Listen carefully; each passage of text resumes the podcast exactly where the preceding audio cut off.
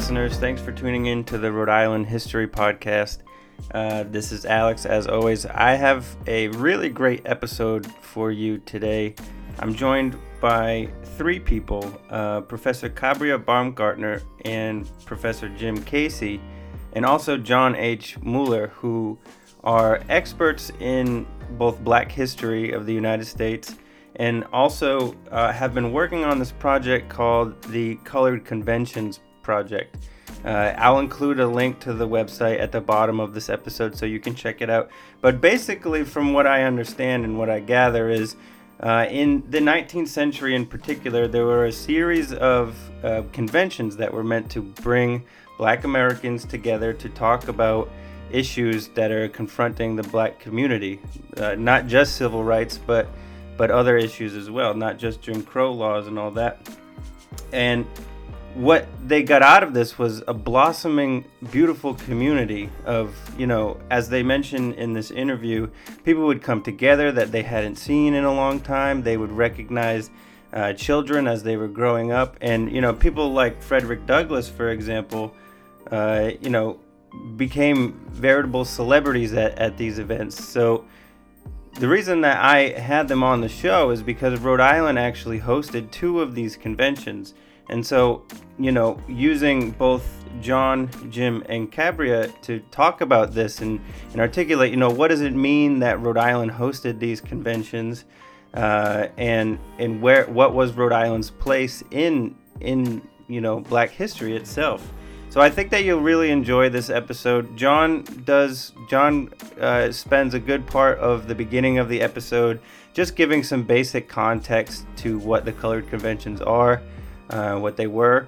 Um, but then Jim and Kabria get into a, a, very detailed conversation about the demographics of these conventions, about the research that they're doing, even about the pedagogical um, uh, aids and tools that they're creating out of out of the sources that they're getting from these conventions. So please listen into the whole thing. Thanks again for listening, and here are my guests. Good afternoon, everybody. It's a pleasure to be here with the distinguished panel and to be with Alex in the Rhode Island History Podcast. My name is John Muller. I am a local journalist, local historian, librarian here in the Washington, D.C. metropolitan area. In 2012, I wrote a book on Frederick Douglass in Washington, D.C. And this uh, research into Frederick Douglass brought me into contact with the Colored Conventions Project, which I believe was launched in around 2012, 2013.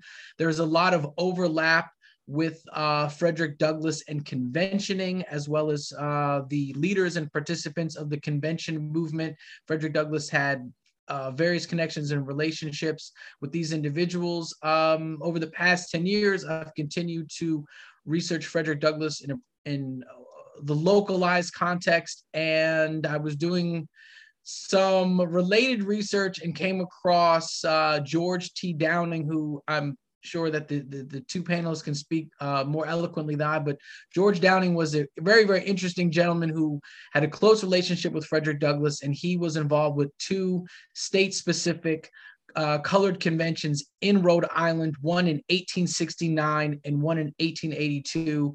And so that uh, was kind of the genesis to contact Alex and uh, to get together this wonderful panel. Great.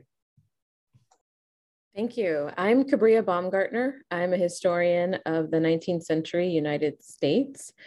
Um, and I teach early African American history and culture at Northeastern University in Boston, where I also serve as Associate Director of Public History. And I recently wrote a book about the African American fight for educational equality. That book is entitled In Pursuit of Knowledge Black women in educational activism in antebellum America. Great. And it's a great book, and everybody should go out and get their copy. Um, my name is Jim Casey. I am one of the co founders and now the co director of the Color Conventions Project. Um, I work at Penn State, where I am an assistant professor of African American Studies, History, and English, as well as associate director of the very new Center for Black Digital Research. Um, I've been working on the color conventions now for coming up on about 10 years. along with P. Gabrielle Foreman and many, many other wonderful, talented collaborators. And really looking forward to the conversation. Great. Thank you all for joining today. Um, uh, as I, I, mentioned before we started recording, there's a lot going on. So I understand that, you know, there's a lot of things that might be pulling our attention in our mind, but I'm glad that we could bring this together to talk about this history. Um, and I also mentioned before we started that my knowledge of American history is mostly, you know, an undergraduate level, basic understanding. And so when you all contacted me about this, um, the, the colored conventions that happened in the 19th century, I sort of, you know, I had to do my own research and dive into what exactly they were all about um, because it's not something that, you know, we learn in a survey class on American history. Um, so I was wondering, you know, just broadly starting off the conversation, what were the colored conventions? When did they start? What were their purpose? Um, you know, just kind of introducing the listeners to what they were all about. I'm happy to start, but I'm sure all of us can say lots about this subject. Um, you're in very good company not knowing about the color conventions movement. It's a long, complicated, and very large history that has been left out of not just our school textbooks, but even a lot of our academic research. It's a movement that starts in 1830 in response to a series of anti Black laws spreading across the country, begins in Philadelphia at Mother Bethel Church with Richard Allen, Hezekiah Grice, and others from around the mid Atlantic. But then it continues all the way until the end of the century. We don't know how many conventions were actually held. Our current guess is somewhere around five or 600 state and national meetings. And these were held by free and formerly enslaved Black leaders from across the country, both Black men and Black women, who were engaging in so many of these conversations, oftentimes out of a recognition that responses to current social, political, and economic problems weren't going to be um, as sort of quickly acted upon if they were working individually, but in working collectively and cooperatively. And so we've been working on this history now for about 10 years, as I said, and we've begun to p- put together just some of the major pieces that begin in largely in the Northeast in the antebellum period, with basically every state that that you might think of, and then it really explodes after the Civil War and spreads throughout the rest of the country. And even among academics, the understanding really has been limited because for so long the color conventions were treated as the kind of awkward stepchild, the kind of subjunctive of the anti-slavery movement when in fact, when we look at the larger documentary record, what we find is that it actually starts a couple of years before the abolition movement is commonly dated in the early 1830s, and it continues long past the end of the Civil War, because of course, nominal emancipation was not the same thing as full freedom and liberation for Black communities. And so even our own understanding has really evolved as we've begun to learn more and more about just quite how extensive this movement was. In the years 1865 and 66, there were more conventions in those two years alone than there were in the entire antebellum period. And that's just to illustrate for us the volume of Black activism in the 19th century that goes so far beyond just the kind of few famous faces that might show up, you know, that we might hear about sometimes in our textbooks. And even then, only in concert with their white colleagues, right? We hear about some of the famous activists of the 19th century, maybe in relation to the abolition movement, but what happens, and I'm sure that John and, and Kabria can say a lot about this particular subject, when we set them in their larger circuits of Black activism and be able to really understand quite how many of these meetings were happening, quite how many things they were talking about. And so I'm going to leave it there and maybe pass the mic just because there's so much of this to talk about that I imagine that at least might help us get started.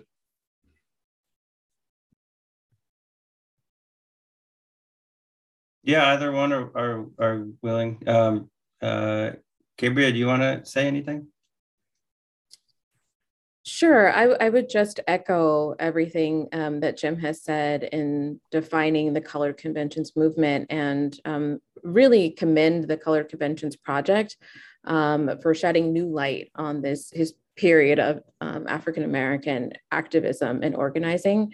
Um, I maybe will hold off on my comments. I did want to talk a little bit about regional colored convention movements. Um, but I think I'll hold off for now and maybe John can jump in. Sure. Sure. Yes. Uh, yeah. Just to echo what uh, uh, Professor Casey said, that um, at least with Rhode Island, from what I've uh, come across, both of the conventions are post Civil War. Uh, the 1869 convention uh, is labor related. I, I kind of have prepared remarks. This may take a couple minutes to read through. Um, if you don't mind, I'll just read through this, and then this might provide um, uh, a, a, reference point for Professor Baumgartner to um, to kind of talk about the larger context of uh, New England within Mass. You know, Massachusetts is a uh, a real epicenter of of conventioning, and as as Professor Casey mentioned, anti-slavery movement. But the colored convention movement is something um, d- distinguishably unique and separate and different. So okay, so with no further ado, I'll just read this. Like I said, this this will take um, a couple minutes to read, but I think it just will help uh, focus my comments as I am and have never had the honor and distinct pleasure to visit the state of Rhode Island. This just kind of came across something uh, in the research. So I really appreciate uh, making time to be here today. Okay. So uh, the lost history of Rhode Island's colored conventions. Decades before the first generation of Black Americans entered the halls of the United States Congress as members of the House of Representatives and Senate, a tradition of organizing regionally and nationally to debate and petition issues was established by antebellum Black American leaders is in what is known today as the Colored Conventions Movement. The Colored Conventions Project, established in 2012, has systematically compiled, cataloged, and transcribed these conventions across states, countries, and decades. The Colored Conventions Project, which can be found online at coloredconventions.org. They're also on Twitter. Uh, I believe it's CCP underscore ORG. It's a wonderful follow. Uh, they've received grants from the public, private, and public treasury, including support from the National Endowment for the Humanities to document, transcribe, and uplift this important field of academic and public history. And just, just to make the distinction, I'm uh, a public citizen, public historian who is a fan fanboy, I guess if that's the appropriate term, of the Colored Conventions Project and have really benefited from uh, their research. Professor Baumgartner and Professor Casey are kind of the uh, administrators that have put this together and helped it grow. I'm just someone who's who's kind of followed it um, and, and and and has benefited from the work that they put out there in the public. Okay, so today I would like to offer up uh, two additional conventions to, to add to the Colored Convention projects, evolving an expansive roster of conventions. And for those of you reviewed the website, the conventions are listed on a couple different ways, year by year, state by state, and there also were conventions held in Canada, which I am don't really know that much about, but it's really actually is almost an international uh, movement, which um, Professor Baumgartner, Professor Casey can can talk about, um, I'm sure in greater detail in, in a moment. So the, the two colored conventions held in Rhode Island that I will briefly discuss today are historically unique and separate from other conventions and or organizational meetings that were held in Rhode Island that included Black Americans and or Black men and Black women around issues of suffrage, civil rights, and politics. As well, these colored conventions I will discuss are unique and separate of meetings of the Rhode Island Anti-Slavery Society, which held its first convention in 1836. So what I mean is, for example, in December 1868, a Women's Suffrage Association meeting was held in Providence, Rhode Island, with Elizabeth Buffum Chase, who uh, was an abolitionist. She served as president. Uh, there were other uh, anti-slavery abolitionists uh, who were at this event.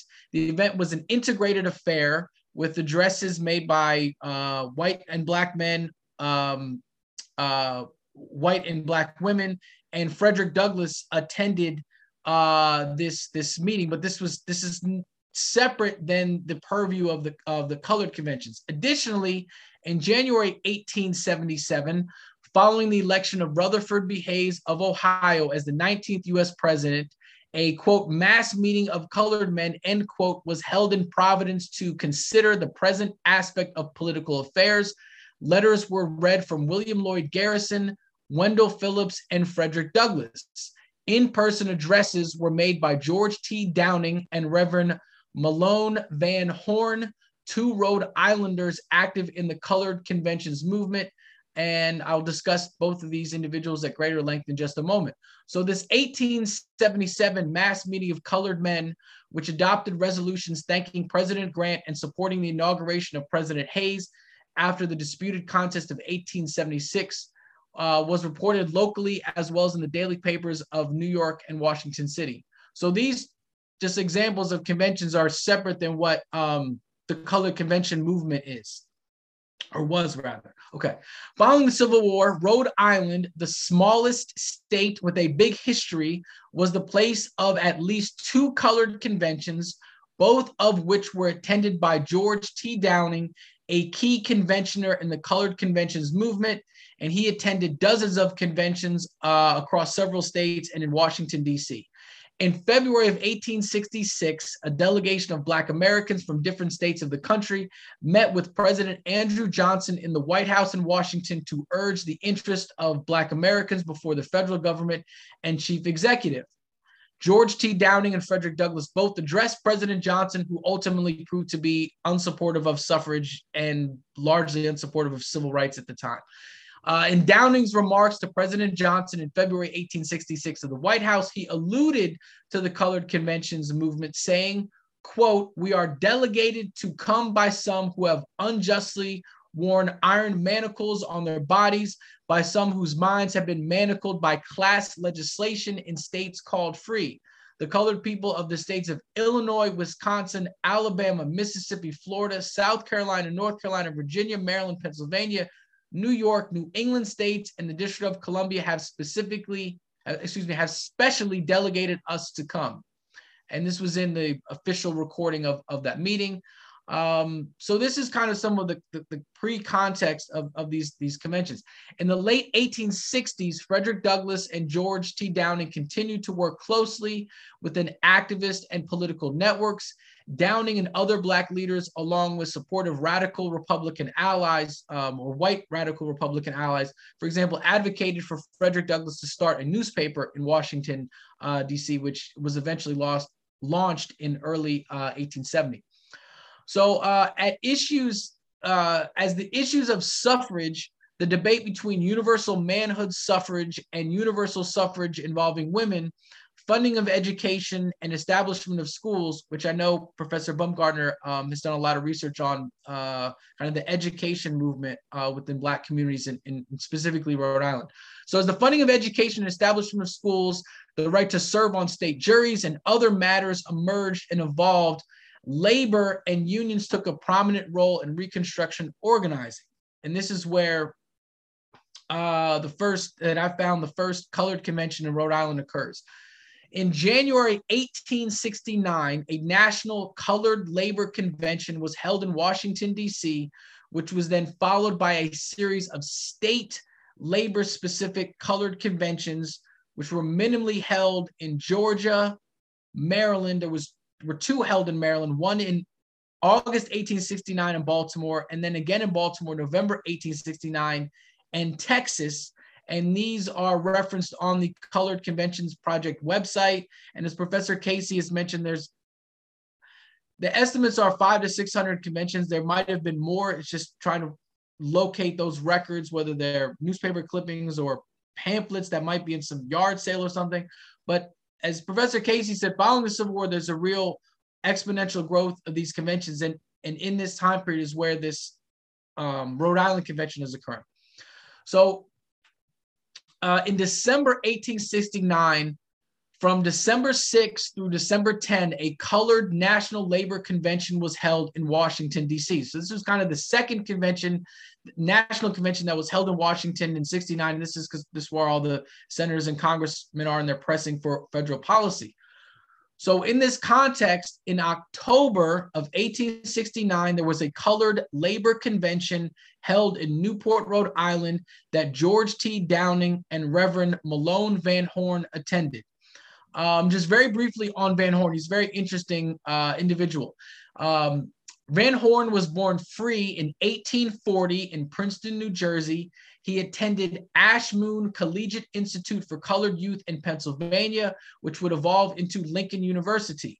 Van Horne was uh, ordained as an African Methodist Episcopal minister following the Civil War and was an educator in the South before settling in Newport, Rhode Island, where he would pastor the historic Union Congregational Church.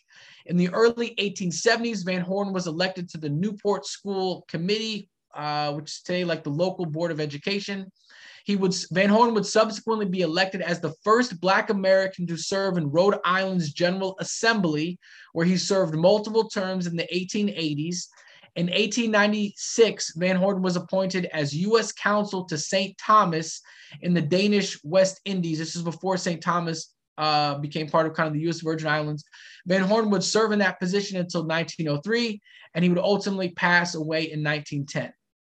So in October 1869, Reverend Van Horne and Mr. Downing are the kind of key leaders or organizers of this convention. I'll just read um, from some of the information about this October 1869 uh, colored convention in, in Rhode Island. Quote, the Union, Union Congregational Church at Newport, Rhode Island was well filled on Monday evening by the laboring men and their friends to consider the industrial questions of the day the Providence Journal says that the meeting was called by Reverend Van Horne and was opened by with prayer by Joseph P. Shreves, which as a side note, Frederick Douglass spoke at a church in Hagerstown, Maryland in 1879, and Reverend Shreves, who was the AME minister, was there. So that's how I have stumbled in and out of this convention research because there's so much overlap. So, so the meeting was opened by prayer by Reverend Shreves, who had been an AME minister previously in the state of Maine.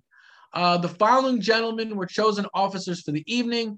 Reverend Shreves was president, J.W. Palmer and Thomas G. Williams, who was a prominent caterer, vice presidents, uh, and John Dozier, secretary. Reverend Van Horne, George T. Downing, L.D. L.D. Davis, William Little, and others were called out and in response addressed the meeting. Mr. George T. Downing, uh, Van Horne and M.S. Haynes were appointed a committee on resolutions who reported the following, which were unanimously adopted. Resolve that we do heartily recognize the call issued for a national labor convention to assemble in the city of Washington, D.C. on the first Monday in December. Resolve that George T. Downing, Mahlon Van Horne, and T.G. Williams be that committee. Resolve that Mr. Shreve, Van Horne, Palmer, Mary Nichols, Adeline Jones, and Miss Bowen be a committee with power to raise funds in aid of this movement, which demonstrates that the the um the meetings or the this convention was a co-ed uh, meeting. There were men and women that attended, and so this convention held in October of '69 selected the delegates that would then go to Washington for the convention in December, and um, the Rhode Island Convention was actually reported in the National Republican daily newspaper in DC. The records of the convention held in Washington in December of 1869, which can conveniently be found on the Colored Convention Project's website, reflect that the three delegates from Rhode Island were George Downing, who was listed as a hotel keeper in DC, J.T. Waugh of Providence, who I believe Professor Baumgartner has um, knows a lot about. Mr. Waugh, I don't really know who that gentleman is. Uh, he was a, from Providence, Rhode Island, and Mr. Van Horne, Reverend Van Horne, a minister from Newport. George T. Downing was selected temporary chairman upon the start of the convention in Washington and addressed the gathering. And so this is in December of 69, and Downing is foretelling the coming political winds. Downing said, quote, when the ratification of the proposed 15th Amendment to the Constitution shall have been effected with what has already been accomplished in the same direction, much of the adhesive element which has made the composite Republican Party a unit have disappeared. For it to hold together, it must have attractive elements. Let the party have a wise financial policy. Let it be mindful of the fact that the masses are becoming more and more intelligent, that the laboring man thinks and is therefore restive the mass are becoming so they the expect and will demand some legislation in their behalf. They realize that by being united they can be an influence equal to capital. That which is known as the labor movement is gro- i'm sorry. Uh, that which is known as the labor movement is growing in strength I beseech our friends to be mindful of the same, to take such action in the premises as will draw to their party away from a corrupt, dishonorable influence and intelligent agitators reform in the matter of labor. They, with the colored laborers and voters, will be a host for the right. End quote. Uh, the 15th Amendment was ratified February 3, 1870. Later that month, um, Hiram Revels would be seated as United States Senator from Mississippi as the first Black American member of Congress. And in December 1870, Joseph Rainey of South Carolina would become the first Black American to serve in the House of Representatives. Uh, from 1870 to 1901, 20, 21 Black Americans served in the Congress. Some members served just a matter of weeks, and some members won re-election and served several terms. All right, so then fast forward about a decade. During the eight, early 1880s, political indifference to the Republican Party began man, manifesting itself within the Black American electorate, which had been nearly had been a nearly monolithic Republican voting bloc in the Midwest, South, and North. Black Americans at this time began supporting the Exoduster movement, which was an early iteration of the Great Migration, in which Black Americans from the South were encouraged and supported to leave and settle in northern areas. Frederick Douglass did not support the Exoduster movement, counseling Black Americans to stay where they were, while younger Black activists such as Richard Greener, who was the first Black American to graduate from Harvard, supported the movement. With the dawn of the 1880s, prominent Black leaders such as newspaper editor and publisher T. Thomas Fortune broke with the Republican Party and declared themselves as independents, potentially courting the Democratic Party in local and national politics. George T. Downing was likewise one of the most prominent Black American leaders at this time to openly question the policies and commitment of the Republican Party to Black Americans as its loyal kind of voting bloc electorate. So in this context, or with this brief, with this brief background, this context, in October of 1882, a large quote colored men's convention end quote was held in Newport, Rhode Island, that drew 50 delegates from Newport, Providence, I'm sure East Providence, East Greenwich, and Bristol, quote, for the purposes of organizing for the advancement of their interests in the state. Thomas G. Williams, a prominent caterer in Newport, was chosen temporary chairman. George T. Downing served on the committees on addresses and resolutions. A.M.E. Zion, uh, minister or Reverend um, J.H. Anderson of Providence, who was originally from Frederick City, Maryland, was the first speaker of the evening. And he uh, said, quote, he urging a preference of principle to party, uh, Reverend Anderson was reported as saying it is a stigma of shame on a certain class of voters that they can be bought regardless of their professions. For 18 years, the Republican Party has received the almost undivided support of the colored vote. And if we should be grateful to the Republican Party for what it has done for us, so should they be grateful to us for our aid. But we are considered not men and citizens, but the tools of a political party it is supposed that the colored man will quietly continue a Republican with the grand privilege of voting the Republican ticket. We have not been accorded our rights because we have not demanded them, but now we are determined to secure them.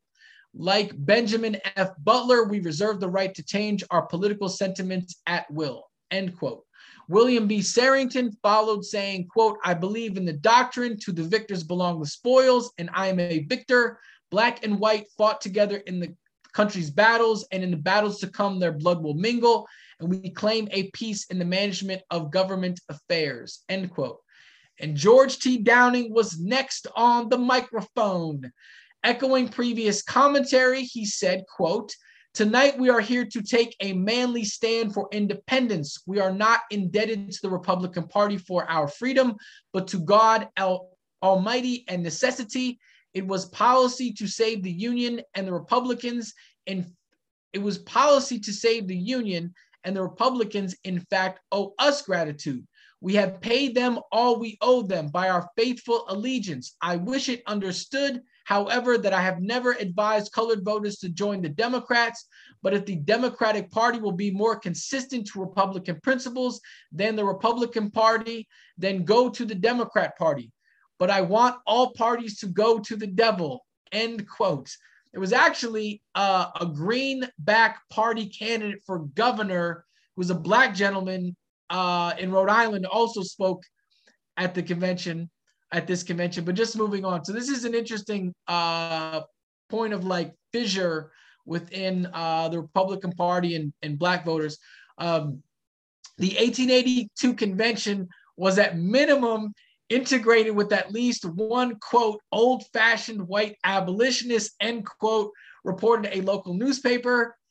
Dr knox quote heartily endorsed the movement end quote although his quote remarks were extravagant and at times incoherent giving the impression he was mistaking the present move of colored voters for office with the grand struggle for disenthrallment of the slaves of the south end quote uh, additional addresses were made by CFD Fairweather and others before passing resolutions to include, quote, resolve that we demand common respect and a fair representation in appointments, prominent in others, not simply because of money consideration that usually accompany office, but that it may be sure that one class is respected and deferred to as are other citizens. Resolve that we will hold in contempt as a traitor to manhood and his race, that man who will permit his vote to be influenced by a tender of money or any other corrupting influence. A resolution was also passed asking the cooperation of the colored voters in other states in calling a national convention to consider what measures are necessary for promoting their interests as citizens. And there was a big uh, national convention in Louisville, Kentucky in 1883, which um, there was there's a lot of discussion discussion and debate at the time whether that convention was needed. Frederick Douglass did end up attending. So, in closing, these two notable colored conventions in Rhode Island in 1869 and 1882 stand on their own as historic events, but are part of a larger portfolio and history of organizing within and among Black communities following the Civil War in pursuit of civil and political rights locally in City Hall in the State House and nationally in the United States Congress. As a small state with a big history, these two conventions, these two colored conventions in Rhode Island demonstrate a history of local organizing and political agitation that contribute and expand upon the significant and consequential history of the National Colored Conventions movement, which can be found online at www.coloredconventions.org. Oh, thank you for that uh, contextualization. That it was really thorough, um, and there's so much history behind everything that you said that uh, I feel like we can unpack a little bit. In particular, I really liked the way that you ended it by focusing on um, the importance of local organizing and sort of how you know Rhode Island fits among the bit the larger history of these conventions, but it's also uh, doing something specifically for Rhode Island in New England itself. Um, and um, I know that uh, Professor Baumgartner wanted to talk more about the sort of um, localization of these conventions or the regionalization of them. So I think maybe that's a good opportunity to kind of dive into, you know, what what how did these conventions vary from place to place, and you know, were they responding to the same or different uh, issues? Of course, similar in some cases, but probably different in others. So let's just start there. Yeah, I think that's a great point. And I think John has provided a lot of wonderful context for understanding um, African American organizing in um, the mid to late 19th century. Um, if we're thinking about the regional colored convention movement, particularly in New England, it really was this opportunity to bring Black activists together to strategize about pressing issues. And so John identified a couple of those issues that were still important, right? Post Civil War, suffrage, civil rights, and politics, and labor and unions. And I think those same issues were important pre Civil War. Um, and probably the most salient issue was slavery, right? So a lot of these activists were organizing um, for the abolition of slavery and the fight for Black citizenship. Um, one regional colored convention that I've studied in particular um, was in 1858 um, in New Bedford, Massachusetts. Um, and I mention it because it's one of the few that I found, although perhaps there are more, and maybe Jim can talk about this. It coincided with the West India Day celebration. And I found that to be a pretty interesting moment. This is sort of the anniversary of the abolition of slavery in the British West Indies. And so there was this very joyous moment this moment of celebration. Um, there was a military procession, there were Black children and youth, there were speeches and re- resolutions. Um, but then there's also this moment and this time for Black organizing. Um, and I found that really interesting to find these two um, events happening simultaneously. And I just wanted to say a little bit about um, the participants in these regional colored conventions. Um, of course, you have important leaders um, like George Downing, Frederick Douglass, um, someone I study, Robert Morris. But there are also examples of Black children and youth who are at these conventions. So they're watching um, leaders discuss these issues. And I think that's modeling for them how they will take up organizing right post Civil War into the 1870s, 1880s, and 1890s. Um, and I think that we can't um, um, overlook that part of the colored convention movement. It becomes almost like a blueprint and, and so I do want to actually say something about um, labor and unions and Douglass, but I'll hold off a little bit um, because I do want uh, Jim to have a, a chance to, to share. Thanks. I, I love that. While you were talking, you may be actually curious enough to go and look it up. And I never noticed before that also the 1859 New England Regional Color Convention meets on August 1st.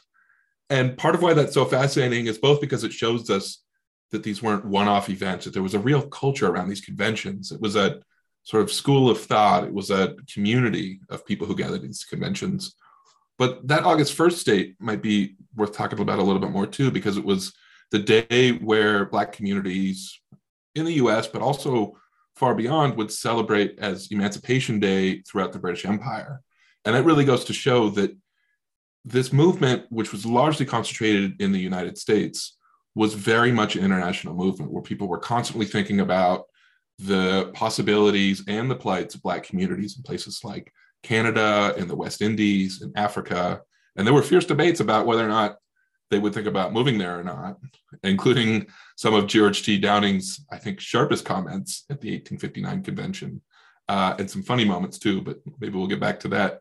Um, but really, an international movement where it was not just the local it was not just the countywide problems. They were always constantly thinking about the larger politics, the larger kind of intellectual traditions that fit across these moments. So I love that. I don't know how I had never noticed that before. So thank you for for sharing that because I think that that's such a kind of important moment. And there were there were a lot of these kind of important moments that the conventions would be held intentionally um, on a sort of particular day. In the postbellum period, some of the conventions were held either directly before or during some of the the constitutional revision conventions that were being held and so black communities were speaking up about what the south carolina or virginia or louisiana state constitutions were going to say um, these were organizing tactics these were a form of what we might recognize today as a black lives matter kinds of organizing it was very decentralized there was no kind of one body who said what happened. And anybody, anytime anybody confused that point, they oftentimes got a strong response um, from different communities. But it was a really kind of organically distributed movement where people would sort of use the call for a convention and the holding of a convention as a way to demonstrate the real political, economic, and social power the Black communities had, oftentimes in direct juxtaposition to the limits of Black rights through formal government means. And that's a really, I think, important point that's easy to miss if we just look at one or two of the conventions is that they were a push for real redemption of some of the basic kind of rights of citizenship about voting about the right to testify before a jury of your peers about fair access to education about labor rights and part of the reason why we really resist sort of distilling the convention movement down to just a couple of topics is because it was such a broad array of those topics that fit into those spaces. And so, what applies to conventions in Rhode Island may apply to conventions in Texas or California, but we also see a much, much wider diversity of conversations, of people, of networks. Um, and so, part of the reason that we're always so sort of eager to share this with people is because we need more help. We need more folks coming and helping us to think through, as John has done, as Kabria, as many other folks have done, um, to understand this movement. Because there is no one single story to be told. There are many, many stories that that we could dig into. So I'll leave it there because I think there's probably a lot more to say even on that particular subject.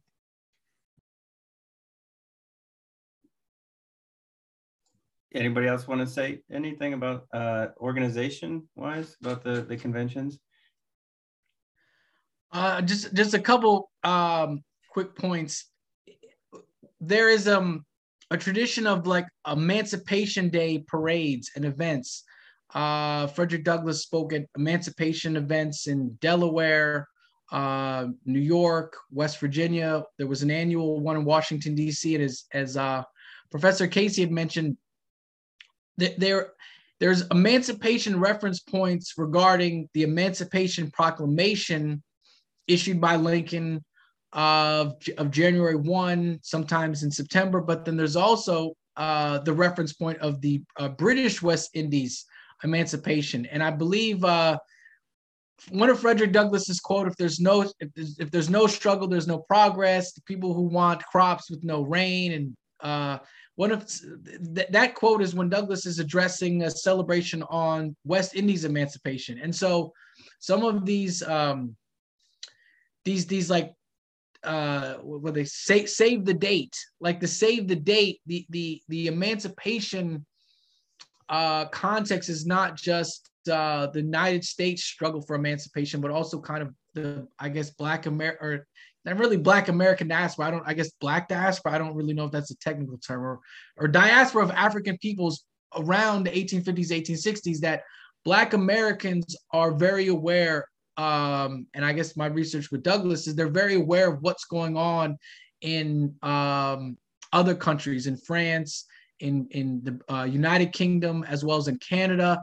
And so you see some of the overlap, and there are, I mean, Harriet Tubman and Josiah Henson and other well-known American kind of um, anti-slave, black anti-slavery activists, abolitionists spend spend periods of time in Canada. So Canada, as part of also this kind of colored conventions movement, and there's overlap where um, it is a, as Jim said, it's kind of organic local happenings, but then there's also the context of what what is uh what is the connection to the larger issues happening um, across the country. So I, I, don't know if that was very articulated very well, but that just struck me as you were saying that. Another thing I'll say that um, I'm not a scholar in any way of Rhode Island history. I've, like I said, never had the pleasure to visit Rhode Island. But one thing in, in researching the uh, Continental Army, uh, it's very interesting that when uh, what would become the United States fought versus uh, Britain in the, the Revolutionary War, the southern states, for example, Virginia uh, or Georgia, never armed um, black soldiers, whether those were free black folks or enslaved folks. There was never, um, Maryland had black soldiers. Some of these soldiers, with the Revolutionary War Pension Act of 1818, received actually their pensions. Frederick Douglass, when he's a young person on the Eastern Shore, knows some of these individuals. And in New England, there's a concentration, and I mean, these numbers, uh, Benjamin Quarles and some other scholars have said that at 20, 20 to 25 to even maybe as much as 30% of all of the Continental Army troops uh, or soldiers uh, were black folks. Then you could also have, there's different, maybe the Teamsters or the different positions, maybe not just infantry. And um, there's a large concentration of black soldiers in the Continental Army. And I believe that Rhode Island had a specific uh, all black uh, regiment or all black unit and um, some of these gentlemen lived very, very long lives, lived to the 1850s, 1860s. And when Frederick Douglass is um, traveling throughout New England, New Hampshire, Vermont, Maine, Rhode Island, this is in the 1840s, he is in contact with some of these old, very, very old soldiers that could say, I, you know, remember seeing General Washington. As uh, Professor Baumgartner mentioned, Douglass also knew some of these soldiers' children, some of these soldiers' grandchildren. So Rhode Island has, I think, a unique uh, history I don't know if I would say like they were maybe more progressive than other states, but in terms of Rhode Island was deliberate in arming Black soldiers during the uh, Revolutionary War following um, American independence. Uh, black folks were able to vote in Rhode Island, I believe. I don't know if that was a county based or localized or statewide, but uh, and Professor Baumgartner may be able to speak about education that some of the um, George T. Downing was an advocate for kind of integrated education or equal education. And so Rhode Island has a little bit of a, as Professor Casey mentioned, a little bit of different history than like a Georgia, South Carolina, Texas, where some of the southern states probably didn't really start to grant civil rights legislatively to Black Americans until after the Civil War, where, whereas Rhode Island has a unique history of a little more uh, freedom and equality in terms of law, and um, and so like I said, I don't know that these are very well articulated thoughts, but just a couple thoughts. Try to try to focus on Rhode Island, and I'll and I'll stop there. I can share a little bit about um, George Downing and um, I think maybe how his activism before the Civil War may have shaped his activism post Civil War, and then his presence um, at these uh, labor conventions. Um, so George Downing was an African American activist and caterer from New York. Um, he was an equal school rights advocate. Um, he followed the equal school rights struggle in Boston and watched the victory that happened there among Black leaders in 1855. And he wanted the same um, for African Americans in Rhode Island. So he became a proponent of um, school integration. He was also an advocate for Black higher education. Um, his own children were very uh, well educated. Um, and so he was the one along with his wife, Serena DeGrasse Downing, um, and other African American leaders, really leading the charge for school integration in Rhode Island in the 1850s and 1860s. And to John's point, um, Rhode Island was the second state um, in New England to pass equal school rights legislation. And they passed that legislation in 1866. And essentially, it forbade the school committees uh, from using race to classify students in public schools. So it, it effectively um, integrated the public school system. And that was a huge victory in Rhode Island. Um, and I think for George Downing, um, really gave him a sense of um, organizing activism that sort of continuous struggle um, can reap these kinds of benefits, can, can reap these kind of victories. And so Downing was very much um, in contact with um, African American activists in Massachusetts, but also with Douglass. And so I'm not surprised that after there was this equal school rights victory, that there were still other issues, right, that African Americans had to agitate for um, throughout the 19th century, like labor. Wondering if I could ask actually a follow up question, um, which is that so far we've been talking about all of the men who helped to lead the color conventions. But one of the things that we know from the work of people uh, like my collaborator, P. Gabrielle Foreman, Sarah Lynn Patterson, um, uh, Psyche Williams Forson, many, many other researchers, is that what we see in the official published minutes and proceedings of a particular convention, or the newspaper articles, or the even the the pamphlets that came out of many of the conventions, is that what we read as the so-called record of what happened is oftentimes a very deliberate recording of particular things that happened during the conventions. And the meetings themselves were much more interesting than what shows up on the page. If you think about when any of us go to conferences or conventions, where are the most important and interesting conversations? It's not when we're behind a table on a panel, it's when we're in the hallways or having dinner or late night staying up talking with each other. And that intervention has really helped us to think about the role of Black women um, in the conventions as real drivers of the activism. It's real intellectual and political or, intellectuals and political organizers um, in ways that really sort of expand what we understand as the conventions. And I, I think of a lot of that work, at least a lot of my understanding of that work, um, is based on the work um, that Kabria and other folks have done around education as well. So I'm wondering if I could sort of prompt you a little bit just to talk some more about um, some of the ways in which Black women through the vehicle and through the conversations around education, we're engaged in these kind of larger conversations. Um, yeah, that's a that's a great question. Thank you. Um, I was thinking about someone like Maritcha Lyons, who was an African American girl. She grew up in in New York City, um, part of the Lyons family. And then after the New York City draft riots, her family relocated to Providence, Rhode Island. And um, she really faced a lot of um, inequality uh, as she was in pursuit of knowledge, as she, was trying to attend Providence High School and she was made to sort of attend grammar school um, again, even though she had graduated from a grammar school in New York City. Um, she was constantly denied attendance um, or admissions at Providence High School, even though she had passed the entrance exam. Um, this is right, the, this moment of school segregation. Um, and we actually have a record of her speaking before the Rhode Island State Legislature uh, pleading for educational equality, right? Hoping for an opportunity for herself to go to um, high school, but for all Black children and youth to have um, equal educational opportunities. And I think those efforts uh, from African American girls and women um, really expanded the fight for equal school rights um, and also the fight for civil rights. Um, you find that African American women, um, they are oftentimes in attendance at these conventions.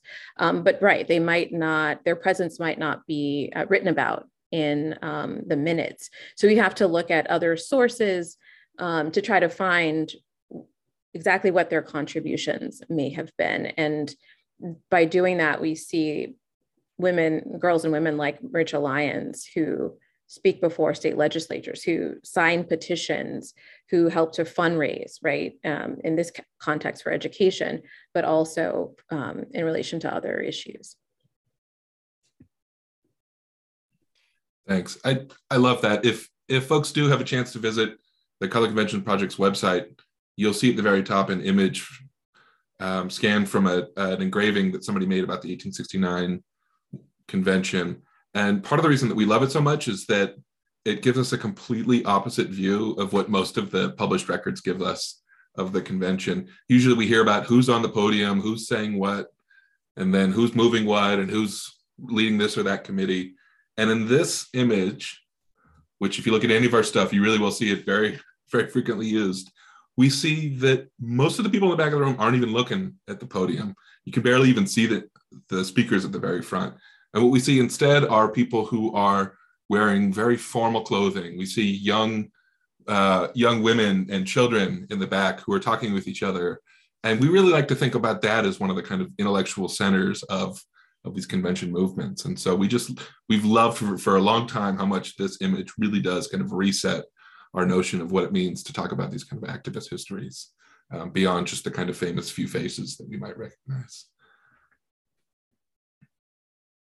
And I would just highlight um, the exhibits that are on the CCP website, um, which are so helpful for uh, teaching and research.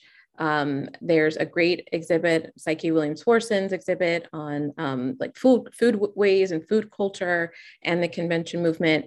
Um, but I was wondering, Jim, if you want to talk a little bit about your digital humanities work in um, uh, the color convention um, movement because I found that to be really fascinating. Uh, sure, thanks. I, am happy to start, and um, I'd love to invite everybody to to sort of add on.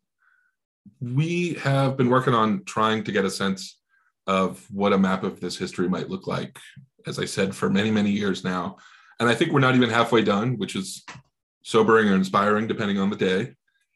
And as we started to put more and more of these documents together, we said, okay, our initial view of maybe 65 or 70 conventions was clearly limited. Okay, there were probably 100 conventions.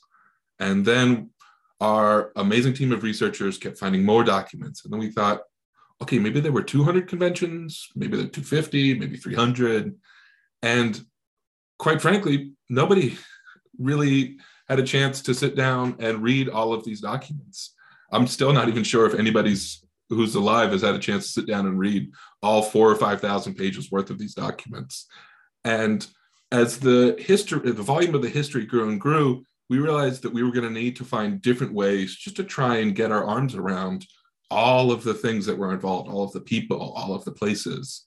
And so we did a couple of things. First, we put together a website, which we hope has improved over the years, thanks to the amazing work of folks like our project manager um, and now our colleague at Penn State here, Lauren Cooper, um, and Michelle Burns, and many other sort of wonderfully talented people. Um, and so we've been working on the website just as a way of, of kind of providing and expanding access. Um, we've also done some work to try and gather information about what's actually in all of these documents that we've managed to collect. And this has been an interesting and, and long winding process that we're still, I think, really trying to understand the full extent of. And the process goes something like how can we start to draw out pieces of information that let us see the connections between so many of these conventions and so many of these people? And that's really where we started to learn about George Downing because he attends many of these conventions. He attends at least 8, 9, 10, 11, 12. We think that there's more out there that he went to given how important he was in Washington, D.C. at the end of his life. But he actually doesn't say a lot at many of these conventions. Sometimes he has a lot to say, but there are other conventions where he's in the room and clearly influencing the proceedings, as many others would, but he wasn't then going out and writing long op eds or pamphlets under his own name. And so George T. Downing came to our notice as one of the people who was really a kind of bridge builder between different communities in New York and Rhode Island, Washington, D.C., and elsewhere as a, a kind of person that everybody knew. You know, we said, okay, we want to understand the social networks of the conventions. Well, who went to conventions with who? And we found that there were a couple of these individuals who were really not famous in the in the sort of broader sense, but who were effectively the person that everybody knew if you were part of the conventions community.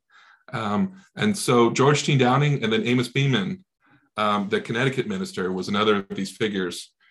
Amos Beman wrote a little bit more than George T. Downing did, even, but they show up at more of the conventions in different places and connect these movements.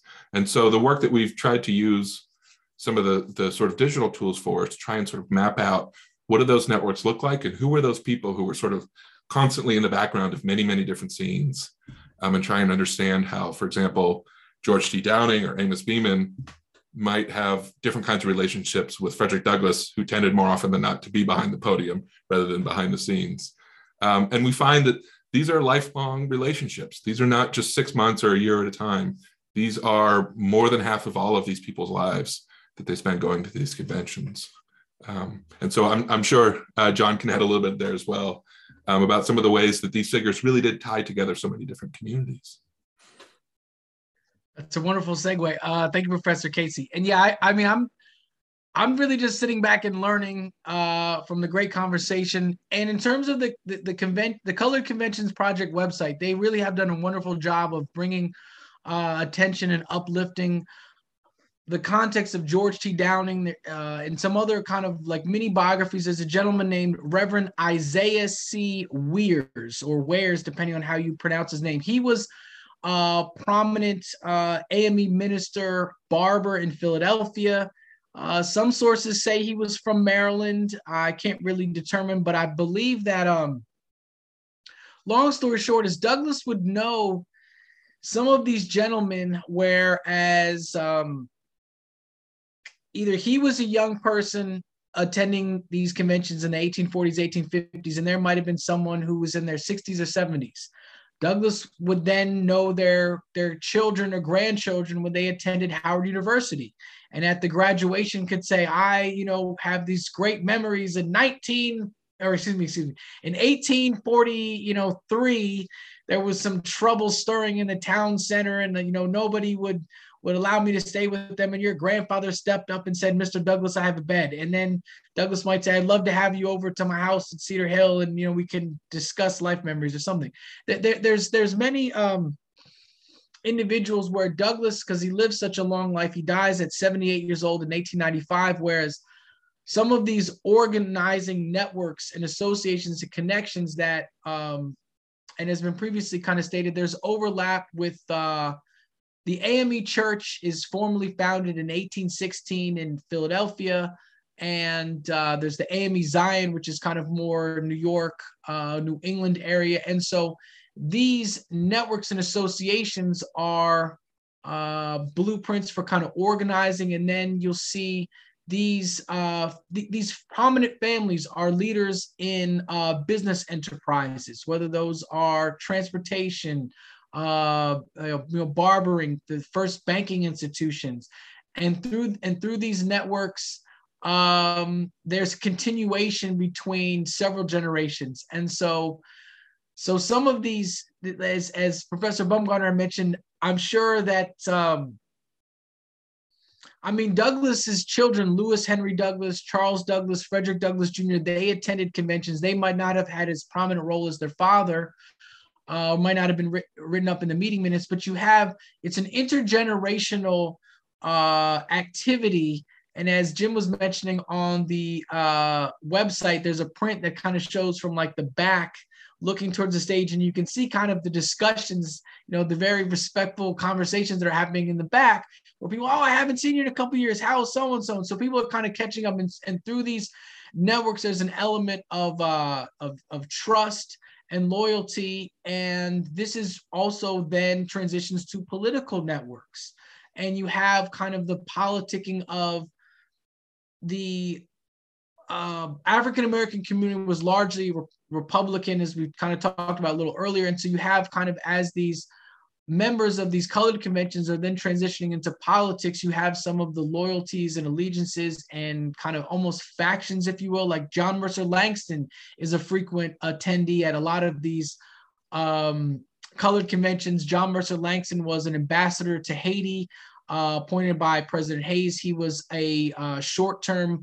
uh, congressman from Virginia. He was the president of Howard University. So you have, um, there's just a lot of overlap where these individuals are that have access to opportunities are then reaching back to help out uh, their own families as well as families that they're connected to. And then these families feel an obligation to um, mutual benefit societies and philanthropic efforts to support orphanages and uh, scholarship funds and night schools. And so I just think that, as has been previously stated, the colored conventions mo- movement is something that I never had the opportunity to learn about in school.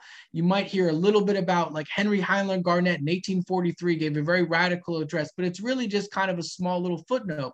And uh, the work of the Colored Conventions Project has helped to elevate and bring this movement into greater focus. And then I think it's a great reference point to then help understand better some of the networks and associations that help to like establish uh, certain you know universities or um, kind of the, the political maneuvering in, in certain states and even nationally when you have um, Robert Smalls and other gentlemen kind of entering entering Congress and kind of you can track how maybe um, it took a couple years for the organizing to happen that that enabled a certain congressional district to elect this person to Congress. So I don't know that that's like I said. I don't. I, am a little uh, at a loss for eloquence because I am, am overwhelmed by the great conversation.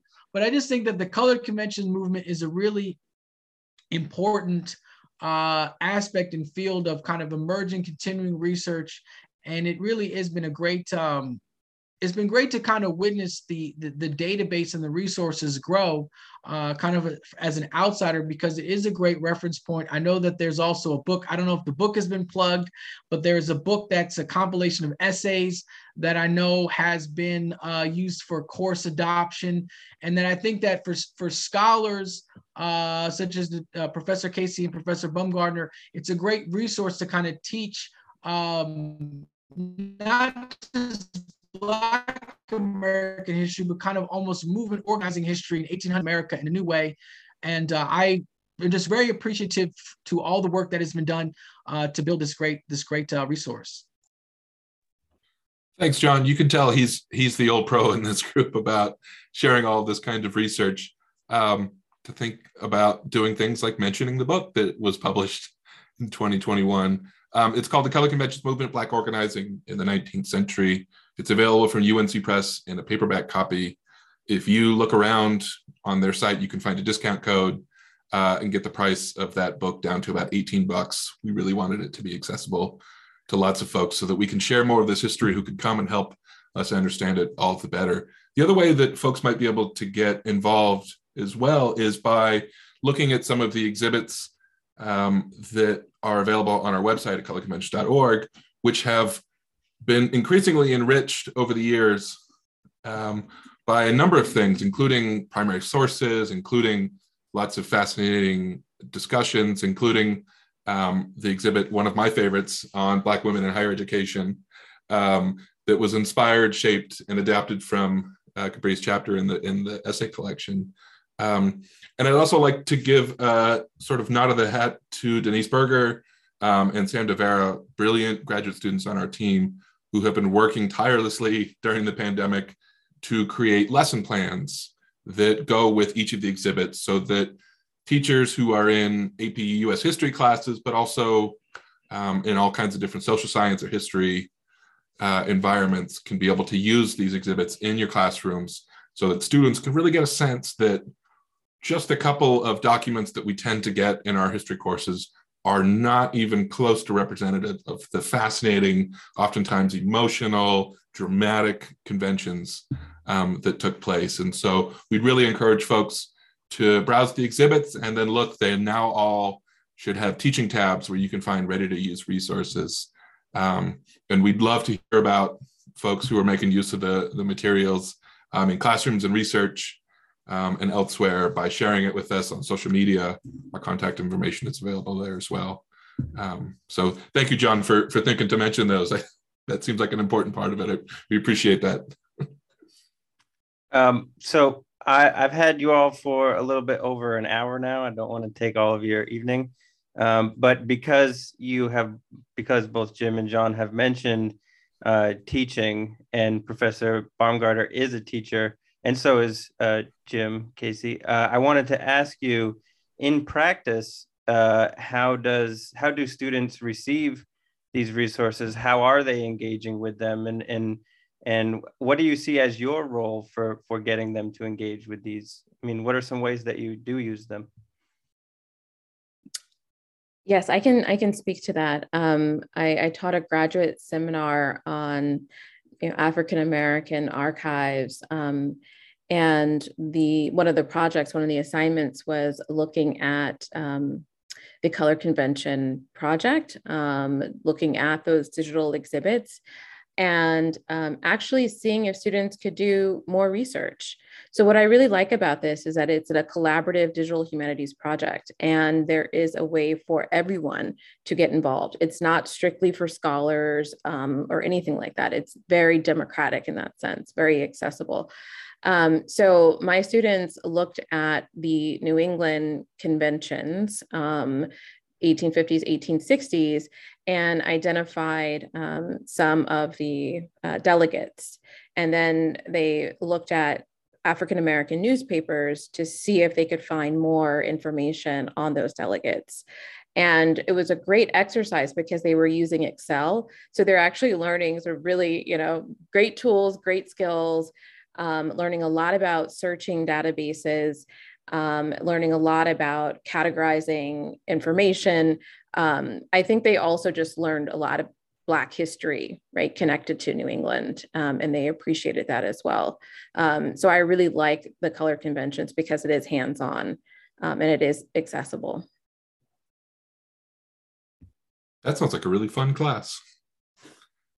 I'll offer maybe a, a, slightly different example, which is that we have been working with a number of educators in DC public schools and the Philadelphia School District who have been using some of the speeches from the conventions alongside the exhibits.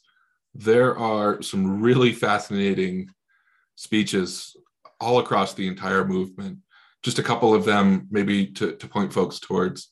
Um, in 1843, as John mentioned, the Reverend and, and fascinating activist Henry Highland Garnet stands up and gives a speech as part of the business committee in which he says effectively it's better to fight for your freedom and die from that fight than to live as an enslaved person. And there's a lot of controversy because everybody's having different perspectives about how bold they want to be about speaking out in those terms in 1843 um, in the immediate postbellum movements in 1865, 66, onto 69, there's a real thought, real school of thought in many of the speeches in the conventions that this country is going to move towards a, a sort of version of itself where Black communities are going to be able to exercise their full civil rights. It's a fascinating sort of brief moment in time. It doesn't last for very long, but it's there where you see people who were enslaved maybe only six months before all of a sudden standing in state legislative halls talking about freedom and civil rights and about the right to trials by juries, about citizenship.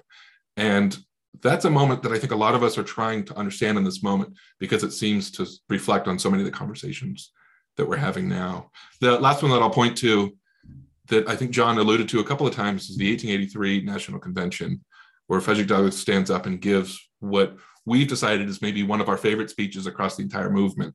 And we've begun calling it amongst ourselves the Why Hold a Colored Convention speech. And he stands up and he talks not just about why is it important to have conventions where they talk about Black communities sort of ranking issues, but why is it important to have Black activism overlapping and exceeding political party politics? And he goes through and he talks even through versions of the All Lives Matter argument. Um, and I'd encourage folks to go and look at our site to read a version of it. We were also very fortunate to be able to work with an actor, Hassan El Amin, who gave us a dramatic reading of it that really opened it up for us to realize that Douglass could be a very funny guy in some of his speeches.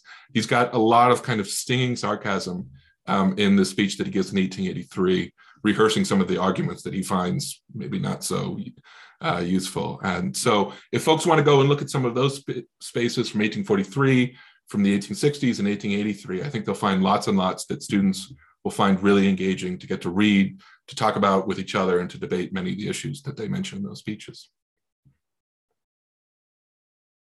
That's really great. Um, thank you all so much for coming on and talking about this project. Uh, is there any any last words that any of you wanted to get out? I did want to ask a question about reception and numbers at these conventions, uh, like how many people showed up, but there doesn't seem to be that much time. So I, I assume that that is also information that people can find on the website too, right? There are versions of that information that folks can find on the website. I think that's another place where our imaginations are actually really important parts of understanding the history. Mm-hmm. The documented record is still very thin, even after 10 years. But when we see engravings like the one on our on our homepage, it helps to remind us that if a pamphlet or a newspaper article lists 30 or 40 or even 200 delegates, the people in the pews and in the hall and in the extended life of the conventions were easily numbering in the orders of magnitude larger larger numbers. Um, this is a movement that probably had somewhere between 10, 12,000, 15,000 delegates. And so if we imagine how many more people would have been in the halls when they're having those conversations or at the meetings where they elected delegates, this is easily a movement that would have had 80 or 100,000 people involved across the 19th century. And that, I appreciate you asking that question about the numbers too, is because that's also very important for us too, is that this was a mass movement. This was not a few people from relatively elite backgrounds just talking to each other. This is a mass movement. And that really challenges a lot of how we understand American history as something where we just have a two week section in our history, English history, excuse me, high school history classes where we learn about the civil rights movement and a couple of figureheads, and that's it. The convention movement really does challenge us to understand that Black activism isn't just an exceptional thing that happens in a few points in American history, but really is one of the few constant and unrelenting streams of, of this history that we need to learn about. And so these conventions help to understand and open up a lot of that for us. And when we do the historic roll call, Rhode Island, Newport, Providence, Bristol, those communities uh, check in with representation. Yeah, it's great to hear that Rhode Island was a very act played a very active role uh, in the conventions. Um, so again, thank you three so much for coming on. Uh, it's been a pleasure to learn from you all, um, and I, I really hope that listeners will get a lot from this. I'm sure that they will. So, thank you. Thanks, Alex. Thanks. Great conversation. Thank you. See ya.